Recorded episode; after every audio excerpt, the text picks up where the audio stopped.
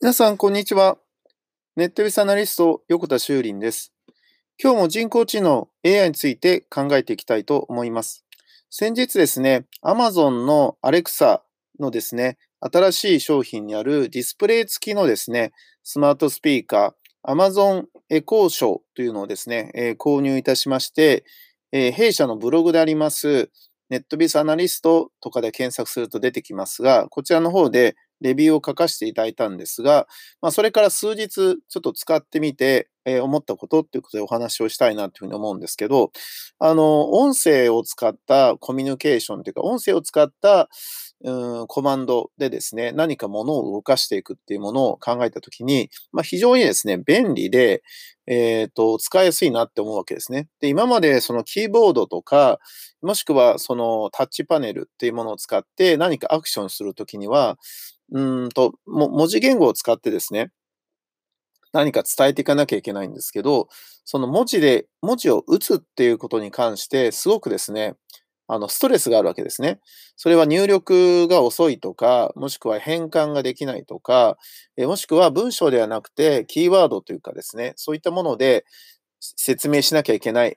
え検索の時にしなきゃいけないと思うので、ストレスがかなりあるんですが、え音声っていうのは、そのまま、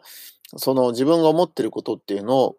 あの、口にしてですね、そしてそれで反応してくれることができれば、やっぱり快適なわけですね。で、このコミュニケーションが慣れてしまうとですね、その、結局スマートディスプレイっていうものに対してですね、今はなんか画面に向かって話しかけるっていうことが、なんか不自然な気がしてるんだけど、ただ今回面白いなと思ったのは、スマートフォンとか、まあ、タブレットっていうものっていうのは、いわゆるこう持ち歩けるものに対して話しかけるっていう意識がありますよね。だけど、スマートディスプレイって据え置き型で、まあ、設置してあるわけですよね。そうすると、なんかその壁に向かって話しかけるっていうよりは、その空気に向かって話しかける感じに近いんですね。なのでわざわざ何かそのスマートフォンとかタブレットの方に向かって話しかけるっていうイメージがあるとですね、それだったらスマホ手に持って、あの、Hey Siri って呼べばいいじゃんとかですね、OK Google って言えばいいじゃんって話になるわけだけど、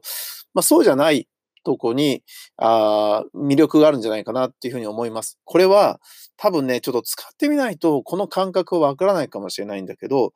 これに慣れてしまうと、その手ぶらで何かこうアクションしてですね、えー、その答えが返ってくるっていうのは非常に快適だなっていうふうに思います。えー、よかったら皆さんもエコショーかエコスポットね、買ってみていただければと思います。ネットベースアナリスト横田修林でした。ありがとうございました。